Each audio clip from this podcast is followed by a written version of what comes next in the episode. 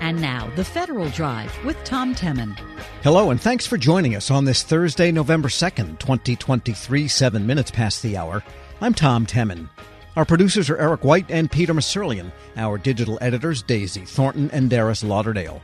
Coming up in this hour of the Federal Drive, talk about a sting. This law enforcement operation netted 1,000 arrests. Plus, an experienced hand is guiding the Federal Labor Relations Authority. Those stories and much more ahead during this hour of the Federal Drive.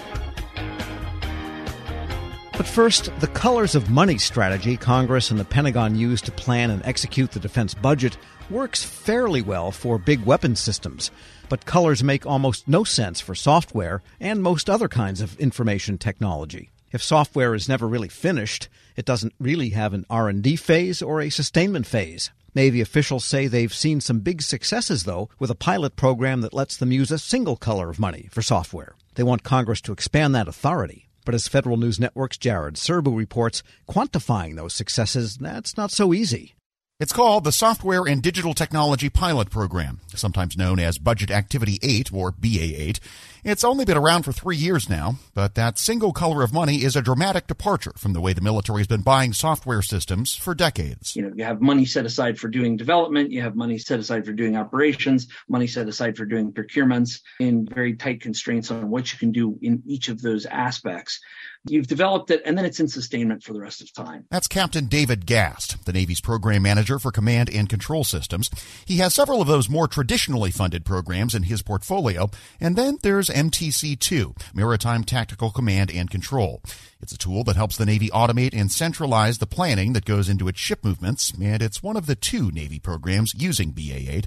The current iteration is relatively new, and from its inception, officials wanted to build and improve it throughout its entire life cycle with agile DevSecOps methodologies. We knew we needed to break the sort of large, complex piece of software down into smaller chunks that would allow us to iterate on each piece of the software individually. And BA8 is really perfect for doing that. Perfect because program officials don't have to worry about finishing all of their major software development work using one kind of appropriation, then figuring out how much of another kind of appropriation they might need to deploy it to ships, and an entirely different budget line to sustain the system once it's in the field.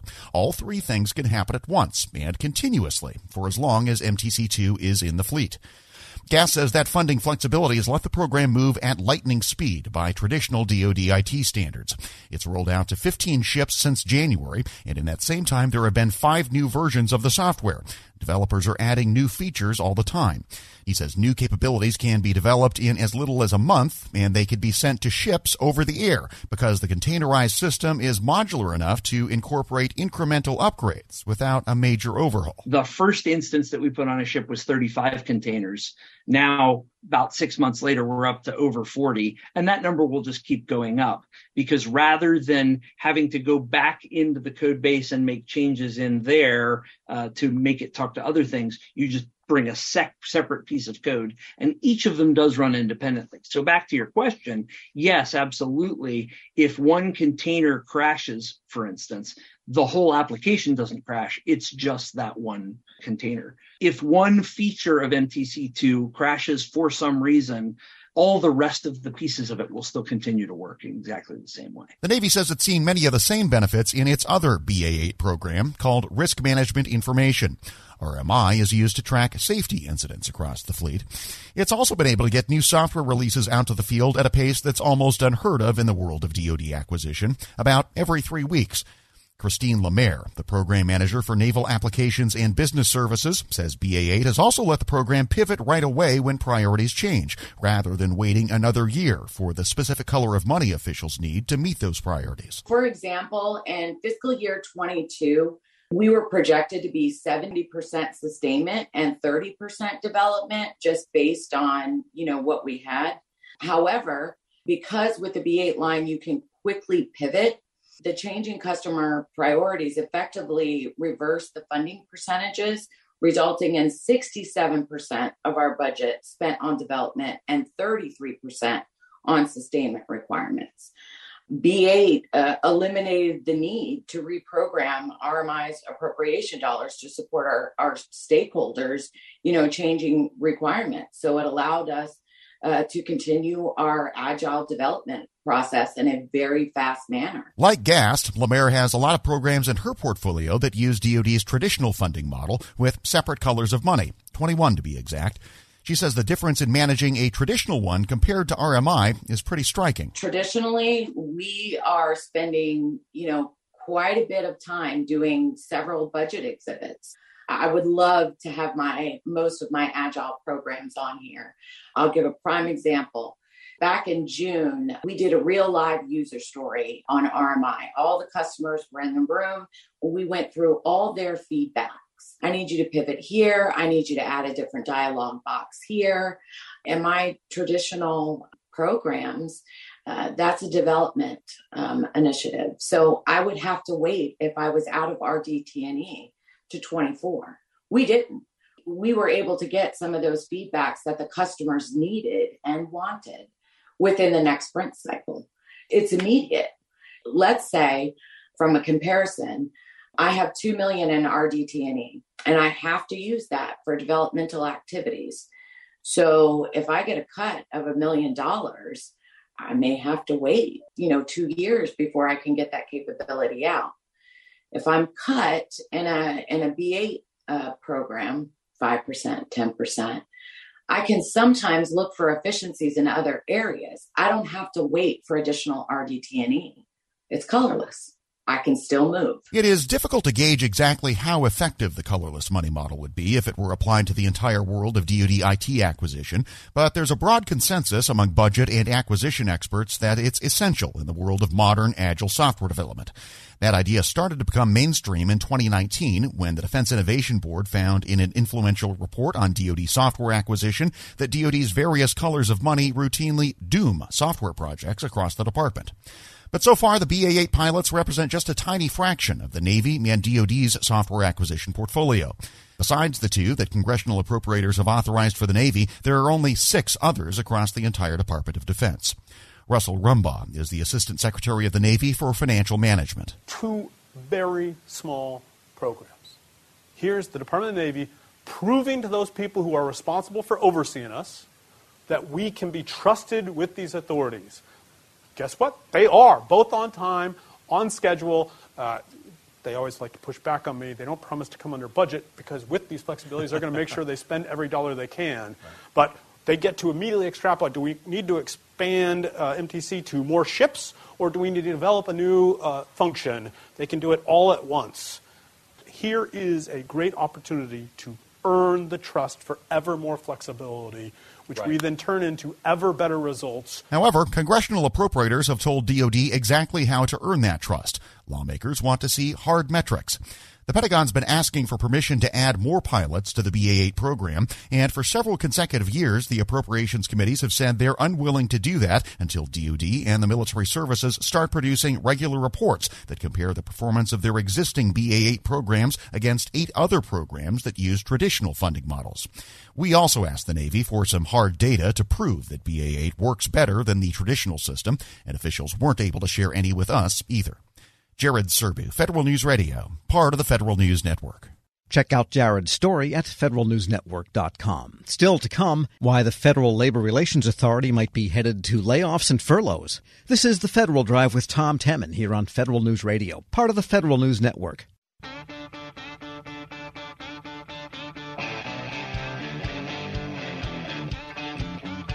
Welcome back to the Federal Drive with Tom Temin here on Federal News Network.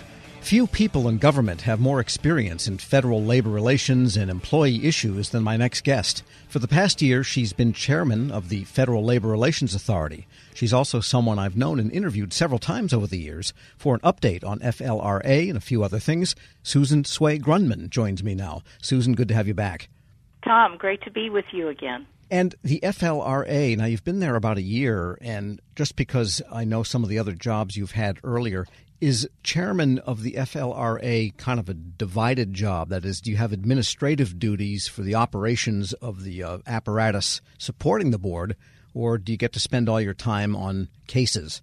You're absolutely right. My workload essentially doubled from being a member to the chairman. you know, it's all hands on deck. Everybody plays. We've got a great staff, very supportive, very intelligent, and a lot of institutional memory. So it's a good place to be at a good time. But it's not a good place in terms of the budget allocation from Congress, which is starting to cause some problems. You nailed it. So here's where we are. The proposed funding levels for 2024 range from 28 million to 29.4 million. So using the high mark, 29.4, that's still $200,000 lower than we were two decades ago. Now, factor in inflation since 2004, and you can pick your inflation rate, but the bottom line is while our funding once sustained 213 employees on staff, today that number only supports 112. That's almost half of our staffing levels for the last 20 years. And yet, the mission itself has not changed. If anything, the work has expanded with rising unionization in the federal sector, a sharp spike in filings in our Office of General Counsel, up almost 60% in the last two years, and increasing demands for more tools and assistance to facilitate resolution of labor disputes. We are busier than ever, and yet we're at a 20 year low in funding. That's kind of surprising because there's a lot of members of Congress, and certainly the current administration has been full throated in their support for unionizing, whether the federal or the private sector workforce. You're right. But, you know, compare us to other agencies, and not just any agency, but specifically those that address workers' protections in both the private and public sectors. The MSPB, the OSC, FMCS, NLRB, the National Labor Relations Board, the National Mediation Board, they've all seen an increase over the last 20 years, ranging from a 20% bump to over a 100% bump. The FLRA is the only, the only agency in the negative column. And note that our sister agency, the NLRB, was flat funded for 10 years, but we've been so for double that time. And you and I, we all understand that we live in times of fiscal austerity and that flat funding is a reality. But with inflation, and an anticipated cost of living increase, there's just no more meat left on the bone. And what effect has this had, do you think, so far? Well, if nothing changes in the proposed funding that we're seeing, like many agencies, 80% of our funding in any given year goes directly to support our people, our staff, salaries, and benefits. The remaining 20% indirectly supports our staff, infrastructure, IT, rent, Worst case scenario, what we once thought was a mere possibility may now be the eventuality. We're talking furloughs, beginning as early as next year. Furloughs is the same people who process the cases, investigate the charges, mediate, litigate these matters, and issue decisions. They will be sent home for periods of time. And that directly impacts when and how long disputes will linger government wide it will have a ripple effect, not just on our agency, but on every agency and its unions that bring their concerns before us. Now, we've had a little experience in this area, so if you don't mind, I'd like to share it. They say that justice delayed is justice denied. With over four years without a general counsel, we had a number of ULPs. So as a result, when an acting GC, Charlotte A. Dye, was appointed in 2021, she had almost 500 cases waiting for her on day one of her job. In some of those cases, the parties and potential witnesses had moved on. And in one particular case, a party died. And while Ms. Dye and our amazing regional offices were able to clear the backlog with cases now scheduled well into next year, keep in mind they're still dealing with cases coming in with almost 60% increase. So, as she has said before, it's like trying to tread water while you are drowning. We're speaking with Susan Tsui Grundmann, chairman of the Federal Labor Relations Authority. And just to clarify something you said earlier, is it in fact down to 112 employees from 213? Yeah. Correct, yes. Okay. And maybe just help us understand the nature of the cases when you were at the Merit Systems Protection Board and later at the Office of Congressional Workplace Rights. Those were individuals that had a grievance with another individual or maybe with the hierarchy of their agency. In the case of the FLRA, is it always a bargaining unit versus the government, or do individuals have issues there also? That's a great question. You're right in that we see individual cases at OCWR and at MSPB. Here, generally it's unions and agencies. Occasionally we will see an individual, but we are here to adjudicate the issues between agencies and unions and their bargaining disputes or their lack of bargaining disputes. It's a different dynamic. Also, in comparing MSPB, there are a number of statutes that generally come into play. At the FLRA, basically, it's one, and that's the, uh, the Federal Service Labor Management Relations Statute. So it's a little simpler, maybe, in some sense. It's not any simpler. It's just as complex, but all the disputes generally focus on that one statute.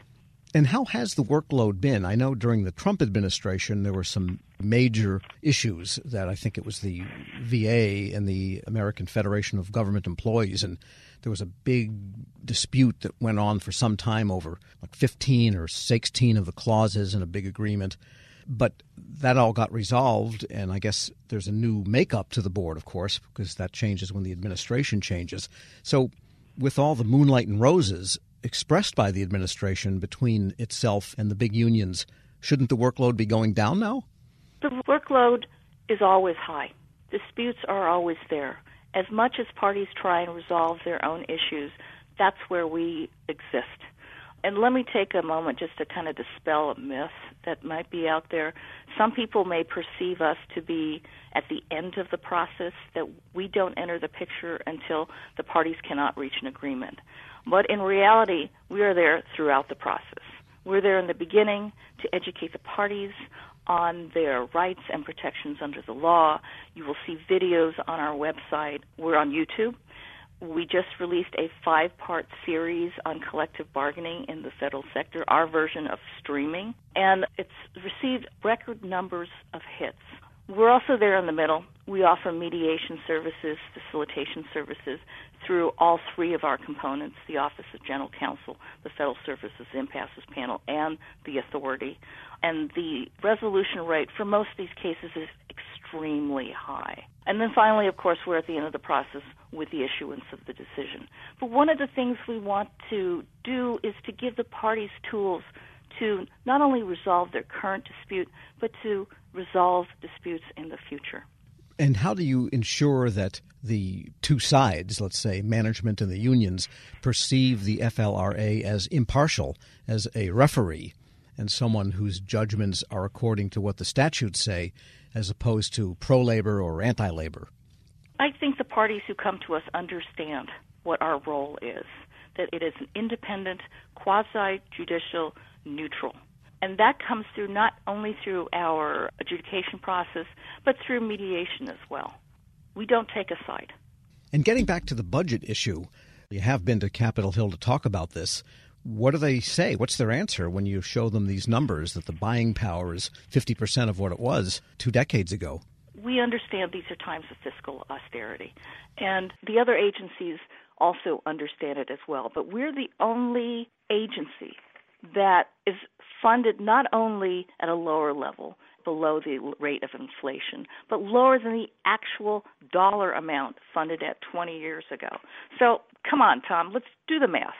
What if you were paid at a rate less than you received two decades ago? What would you do? I would leave, but you know you can't. The FLRA needs to exist because it's statutory. So that's why I'm just curious as to what the members say when confronted with this information. Exactly.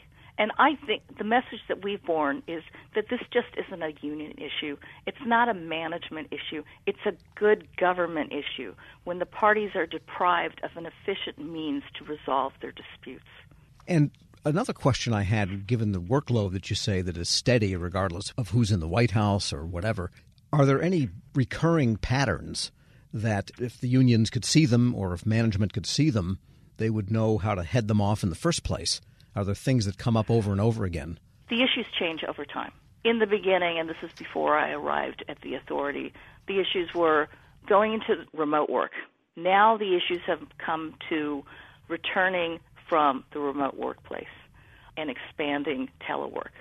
So the issues will morph over time and there will always be changes, but core to our work is always the right to bargain, and we understand that in our preamble itself, in the beginning, that labor organizations and collective bargaining are in the public interest, and that is central and core to our mission. And just a final question, a little bit of a wild card, because you have experience in the private labor market as well as an attorney and involved in some private sector unions. Do you think the fact that federal unions cannot bargain over wages and financial benefits, does that help focus them on issues that really matter to the mission somewhat more? Maybe it's better that they don't bargain over money. That's a good way to look at it. The act itself is a delicate balancing act on the one hand, you have a very strong management's rights clause. Unions cannot strike, there's no self help, and there's no closed shop. But on the other hand, under our statute, union officials get official time. And central to the statute is the ability to grieve, to arbitrate, and to appeal. So it is that balancing act, and it does work out. Tom, let me go back to another point. We understand that funding is a privilege. We believe that we earn that privilege every day. But the bottom line is that at the current funding levels are unsustainable, not just at a lower level, but below the inflation rate, which was an actual dollar amount we received 20 years ago. And you've asked a lot of good questions, not just today, but over the years. So here's one for you. Does this funding level send a message? Not just a message to our employees who work tirelessly, not doing the work more for less, but for less and less and less.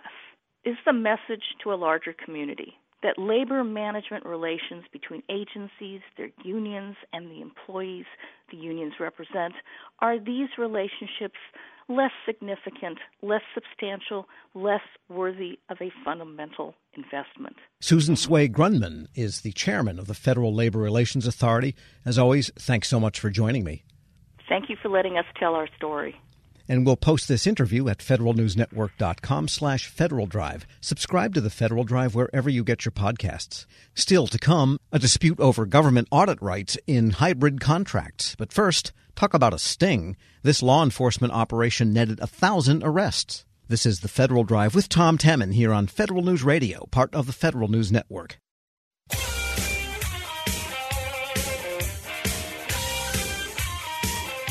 Welcome back to the Federal Drive with Tom Temin here on Federal News Network.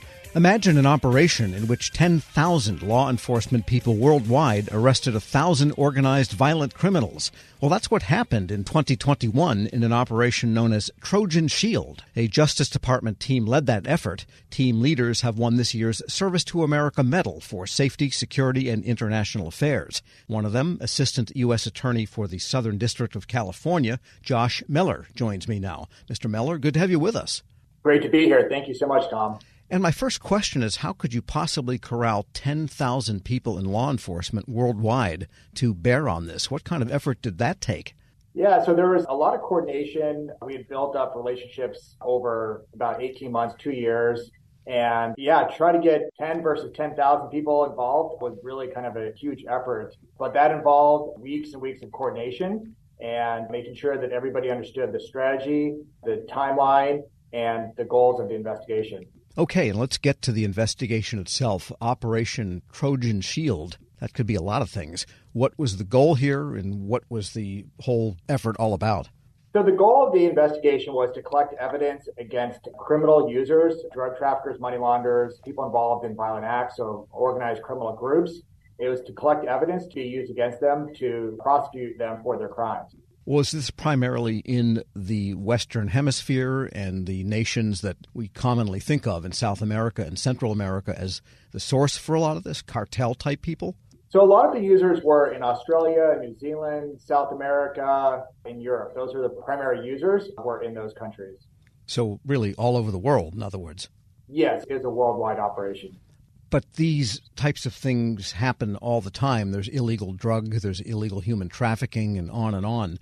What about Trojan Shield? What was the unifying principle here? Why these thousand among probably 10,000 you could have arrested?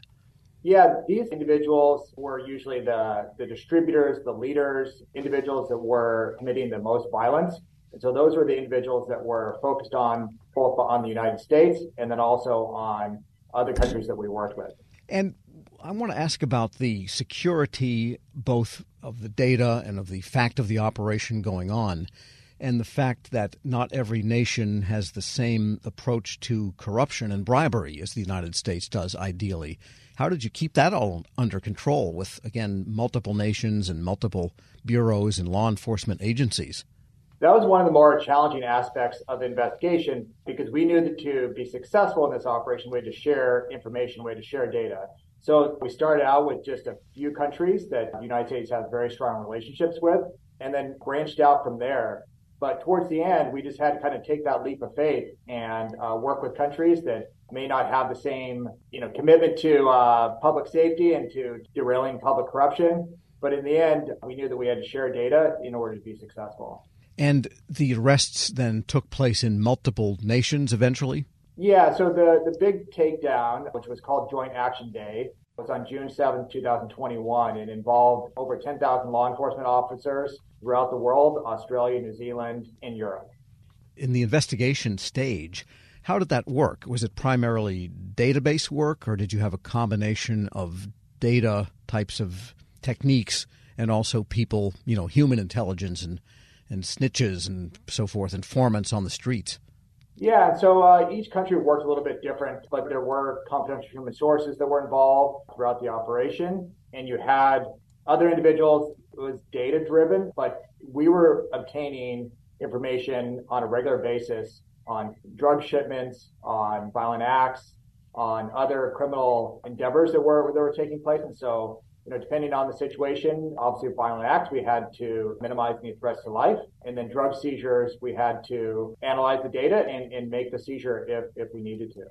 We're speaking with Josh Mellor. He is Assistant U.S. Attorney for the Southern District of California, and along with two people from the FBI, a winner of this year's Service to America Medal for Safety, Security, and International Affairs. And just tell us about some of the assets from the United States. I mean, there were at least two big units of the Justice Department involved. What kind of deployment did it take from just U.S. assets? So primarily it was the Department of Justice, the U.S. Attorney's Office for the Southern District of California, and the Federal Bureau of Investigation, San Diego branch. And while there's just myself and there's several other assistant U.S. attorneys that were involved, and then you had the primary case agents, but you had over 100 FBI agents that uh, came from other parts of the United States to come and assist with reviewing messages, analyzing messages, and putting that information in a place, in a format to be understood and shared with our foreign partners. And to what extent does the U.S. Attorney function then inform the FBI as to what kind of evidence will be needed that eventually you can use and hold up in court when you do the prosecution piece after the FBI has gathered the evidence and maybe conducted the arrests or assisted in them? So we work hand in hand with the FBI. So we consider ourselves to be partners. And so every step of the way from the beginning of the investigation to the end of the investigation, we're working together, we're meeting, we're collaborating and discussing those issues throughout the investigation. So it's not where it's just at the end. We meet and, and discuss what type of evidence we need, collaborating and partners throughout the entire investigation. And what about injuries, deaths, shootings? I mean, did people come through it pretty much safely, at least on the good guy's side? So on law enforcement, there, there weren't any, any casualties, there weren't any unforeseen incidences. And one of the great things about the investigation and being able to share information with foreign partners and foreign authorities is being able to prevent those violent acts from, from occurring, whether it's kidnappings, murders, or other violent acts, be able to prevent those throughout the investigation. In total, we prevented about 150 murders from being completed.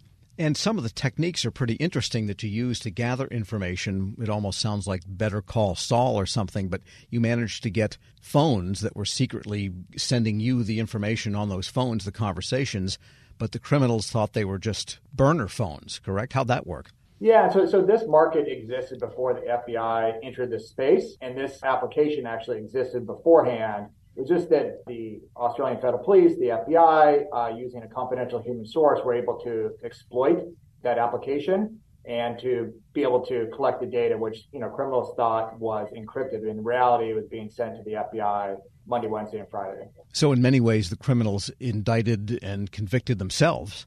They actually, in our indictment, uh, they're influencers. They would tout the application. They'd say it was super secure. Not even the FBI could crack it So they were promoting this product to other criminal organizations, and from there, uh, this was you know organically spread throughout the world. And so there was a wiretapping, so to speak, for lack of a better word. It wasn't wires, but wireless tapping. We worked with a foreign partner that's located in the European Union to obtain the data. So yeah, there's no no no actual wiretapping, but we we worked with a foreign government to obtain the the data. And during your time overseeing this, was it pretty much a full time job for you? I mean, there's a lot going yeah. on in Southern California.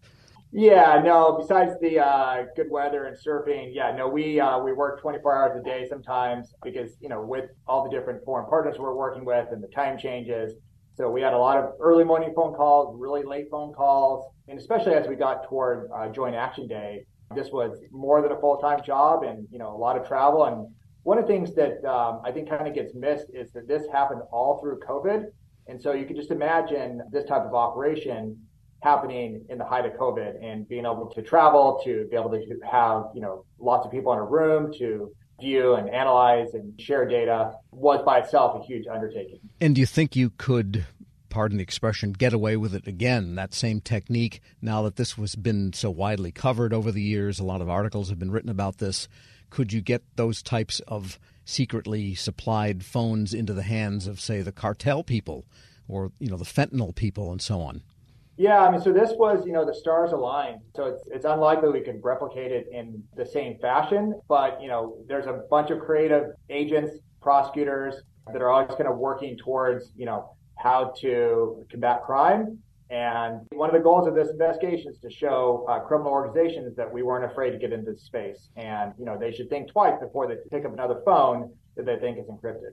And I imagine from those arrests, the prosecutions are still going on. What's the status of the cases? How many have resulted in convictions, and what's going on there?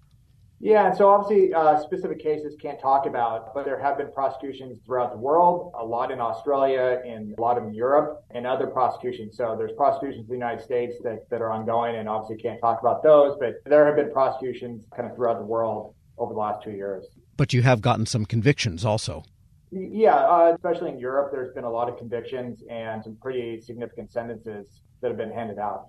All right. Well, these things take time. Sometimes it's years till you get someone actually permanently behind bars. Fair to say. Yeah. No. These you know prosecutions can take a long period of time.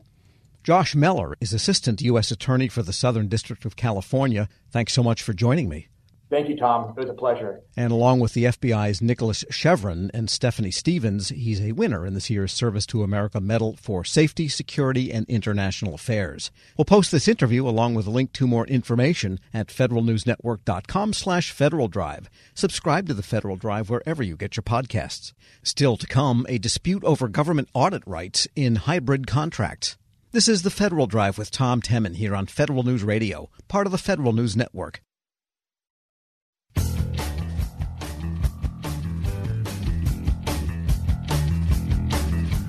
Welcome back to the Federal Drive with Tom Temin here on Federal News Network. In cost plus contracts, exactly how much of a contractor's records can the government see, and who in particular can see them? Those questions are at the heart of a recent dispute among the Energy Department, HPM Corporation, and the Defense Contract Audit Agency. Haynes Boone procurement attorney Dan Ramish joins me to sort it out. Dan, good to have you back.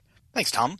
And this HPM contract that it had with the Energy Department was a hybrid. Parts of it were fixed price and parts of it were cost plus. And so when DOE wanted to see their internal records, it sounds like the company was worried that they would see, that DOE would see their records concerned with the fixed price, which is none of the government's business. Is this what the crux of this is all about? That's right, Tom. HPM had a hybrid contract, and the government thought it was entitled to see both costs on the cost side of the house and on the fixed price side of the house. And the board didn't totally respect that line of separation, which they should have under the FAR clauses in question. There was a, a specialty agency clause that could have been the basis for the holding, but the board went further and kind of muddied the water as to what records the government can get. The Defense Contract Audit Agency was the adjudicator here. Why was DCAA involved in a civilian contract? Or was it with one of the energy labs concerned with nuclear stuff? So sometimes uh, civilian agencies will bring in DCAA to serve as an auditor because of its expertise in that area, even though the contract is with civilian agencies. So in 2019, DOE did that with HPM. HPM here was a contractor providing occupational medical services at a Hanford site in Washington. Right. And there's a fourth agency that I didn't bring in, which is the one that decided this the Civilian Board of Contract Appeals. DCAA and DOE were sort of in cahoots. HPM didn't like what they were doing between those two and took it to the uh, Civilian Board of Contract Appeals. That's right. So we actually talked about this over the summer, Tom. There was a question about non monetary claims. So this is a non monetary claim by the contractor. DOE was seeking cost records on the fixed price part of the hybrid contract.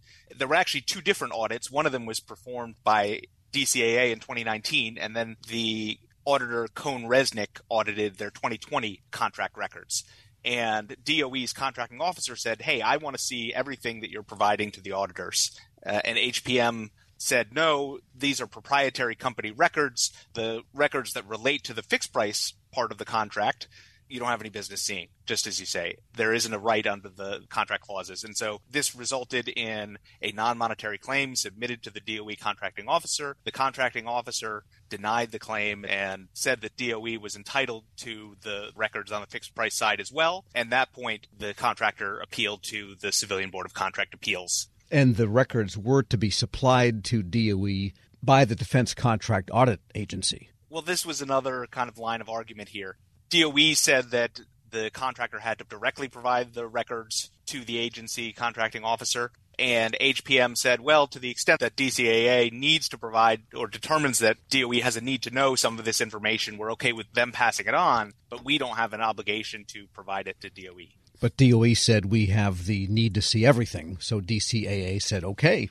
Yes, that's not an uncommon stance uh, from the government's auditors, certainly. Sure. Well, dealing with another fellow government agency. They're almost in cahoots. We're speaking with Dan Ramish. He's a procurement attorney at Haynes Boone. So, what did the Civilian Board of Contract Appeals actually decide then?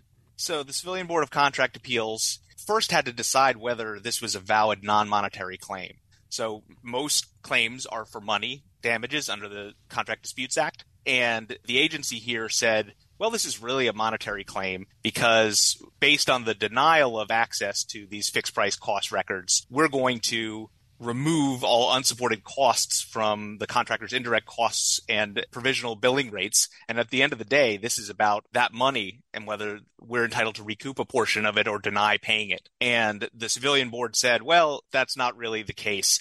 This deals with a matter of contract performance. If we decide in the contractor's favor, they don't have to provide these records.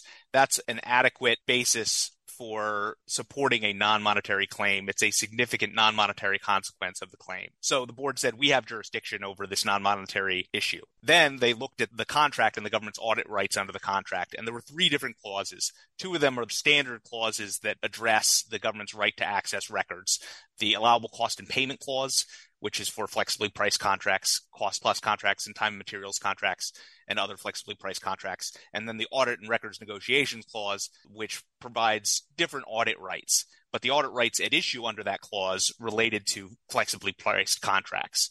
And then there was a third clause that's specifically a DEAR, Department of Energy clause, 9752043, which the agency said, well, this clause also provides us access to those records. And the contractor disagreed. HPM said the two standard clauses from the FAR are only applicable to the cost type part of this hybrid contract, not the fixed price contract. When you have a fixed price part of a contract, that's treated totally separately on these hybrid contracts. And there's no audit rights extending to the, the fixed price part.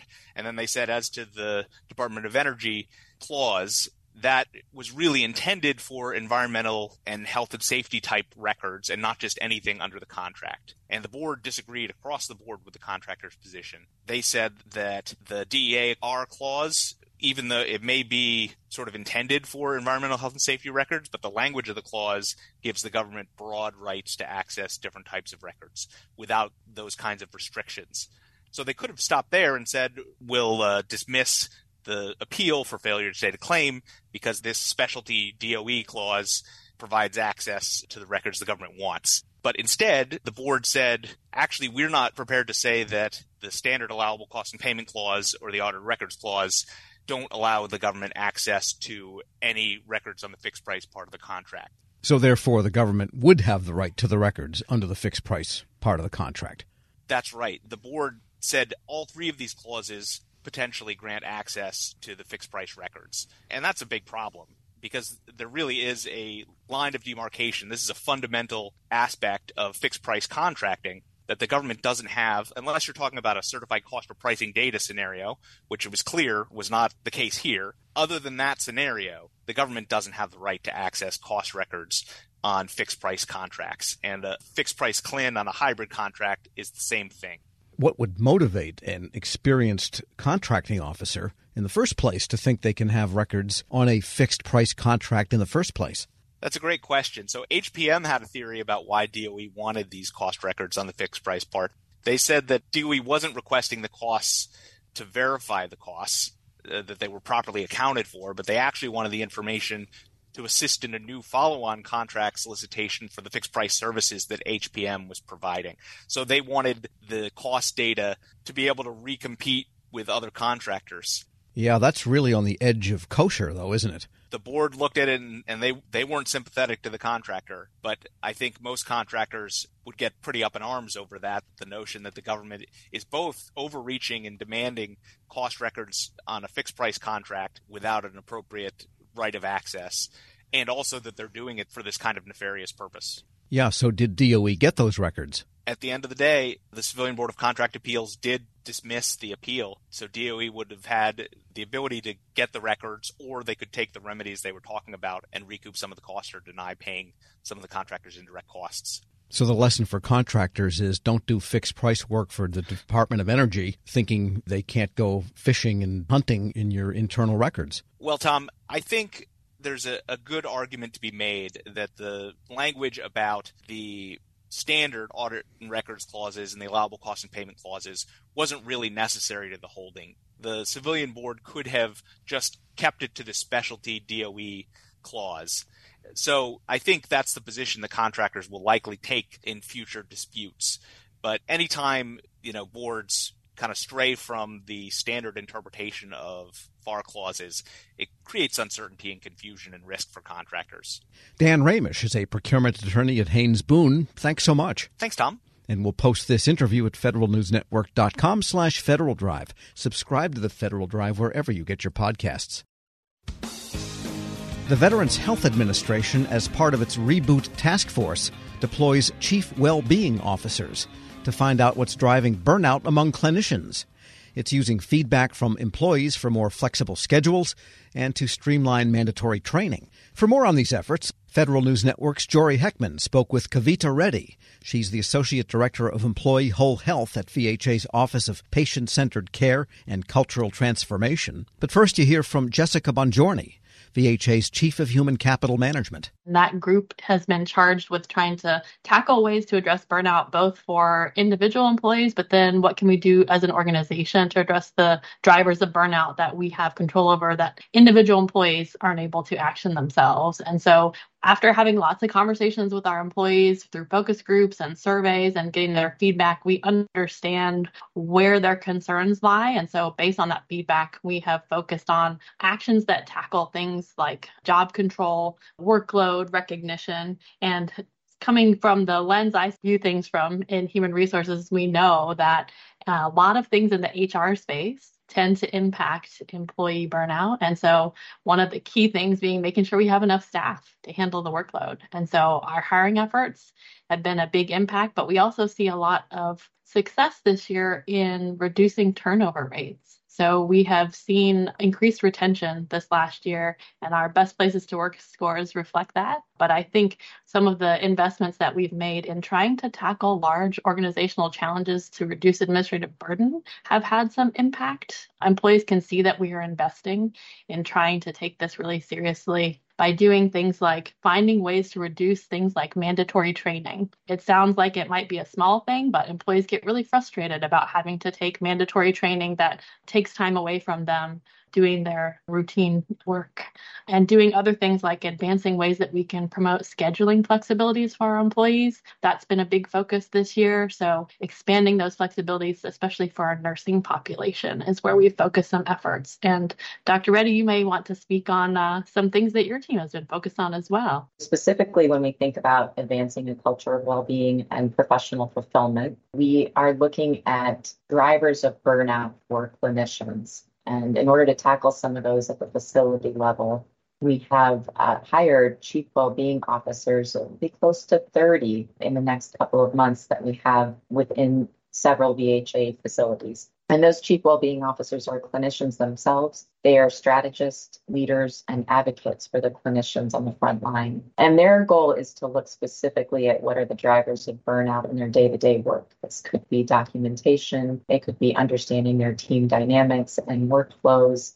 Um, it could be looking at their own professional development and growth um, and equity in the types of opportunities they receive. And these chief well-being officers are then able to work with the executive leadership team, work with service level chiefs to try to come up with solutions such as more efficient processes for documenting so that they can have more time in front of their veteran that they're caring for, which is what actually brings us all joy in this work. Similarly, we want to support the mental health and well being of our employees. And so we are looking at how to strengthen those supports when people are in times of need. From the employee whole health perspective, we also are trying to support people's individual well being, how they are sleeping, moving, eating, um, having good connection, and avoiding social isolation. All of these things are really important to having thriving employees who can then be more engaged in helping the organization thrive. Just to focus a little bit more on those chief well-being officers, you mentioned that they've been identifying those drivers of burnout, but what does a, a day in the life look like for them?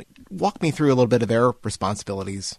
Yeah, so they absolutely are developing relationships across their facility, trying to learn from not only the service chiefs, but the frontline employees themselves. What are those quote unquote pebbles in your shoes? What are those things that are getting in the way of you having fulfillment in the work that you do every day? So this often involves a process called listen, sort, empower. It really sounds just like what it is. They have an opportunity to listen to these employees, help the service chiefs sort through all the feedback looking at what might be feasible to put into play in their service lines, and then really trying to help find the resources the key stakeholders or the partners to be able to accomplish that work. So, for example, we know that there is some software in VA that can help make the documentation process a little bit more efficient. So, they help connect people to the right software, to the right informatics, subject matter experts to get that into their documentation. Another example might be that they want to have more leadership development so that they have leaders who are in service of their team, servant leaders. And so they will connect them to the education or the training, or even create trainings that will help those leaders grow and be more supportive of a culture that allows for safe conversation and bringing up the things that aren't working. Okay, and to go a little bit deeper in those pain points, those rocks in the shoe, as you put it, you mentioned promoting flexible schedules for those frontline employees. Uh, obviously, healthcare, by its very definition, is a demanding field. You know, there are sometimes those long hours, those unpredictable schedules, but to the extent that VHA is able to, what is it able to do to make those schedules flexible and uh, accommodating for those frontline employees? We have a number of schedule flexibilities that are consistent with other federal agencies, but in particular for healthcare, we have flexibility for our registered nurses that's called 72 for 80, in which nurses can work a schedule that is more akin to a lot of private sector organizations where they work three 12 hour shifts. Instead of working a straight 40 hour work schedule of eight hour days, they work three 12 hour shifts per week, and that counts as a full time schedule. And that really tends to, from the feedback we've gotten from our employees, improve their experience of burnout because they have more time to spend with their families. And so what we have identified is, is also cost savings from doing this and reduction in turnover in the facilities where they've implemented this schedule. And so we are doing additional collection of data and sharing best practices to try to expand the use of this flexibility across the enterprise. I'll add to that too. I mean, what we see when we look at drivers of burnout and the opposite then what what contributes to an engaged workforce is having autonomy and flexibility as you said and the autonomy part comes from being able to think about work life integration and, and what schedule would work best for me to be able to thrive both inside and outside of work. Often there are some myths about whether somebody can be productive or meet the needs of their colleagues or patients that they're taking care of. And what we've seen coming through the pandemic is that people can, in fact, be very productive with flexible schedules. And so we're sharing those best practices across sites, helping leaders understand how to foster that flexibility and autonomy, and really having employees learn more about what flexibilities are available to them as well. Kavita Reddy, Associate Director of Employee Whole Health at VHA's Office of Patient Centered Care and Cultural Transformation, you also heard from Jessica Bonjorni, VHA's Chief of Human Capital Management. Speaking with Federal News Network's Jory Heckman. Check out Jory's story at federalnewsnetwork.com. This is the Federal Drive with Tom Temin. For the latest updates, stay with federalnewsnetwork.com or follow us on Facebook, Twitter, and LinkedIn. I'm Tom Temin.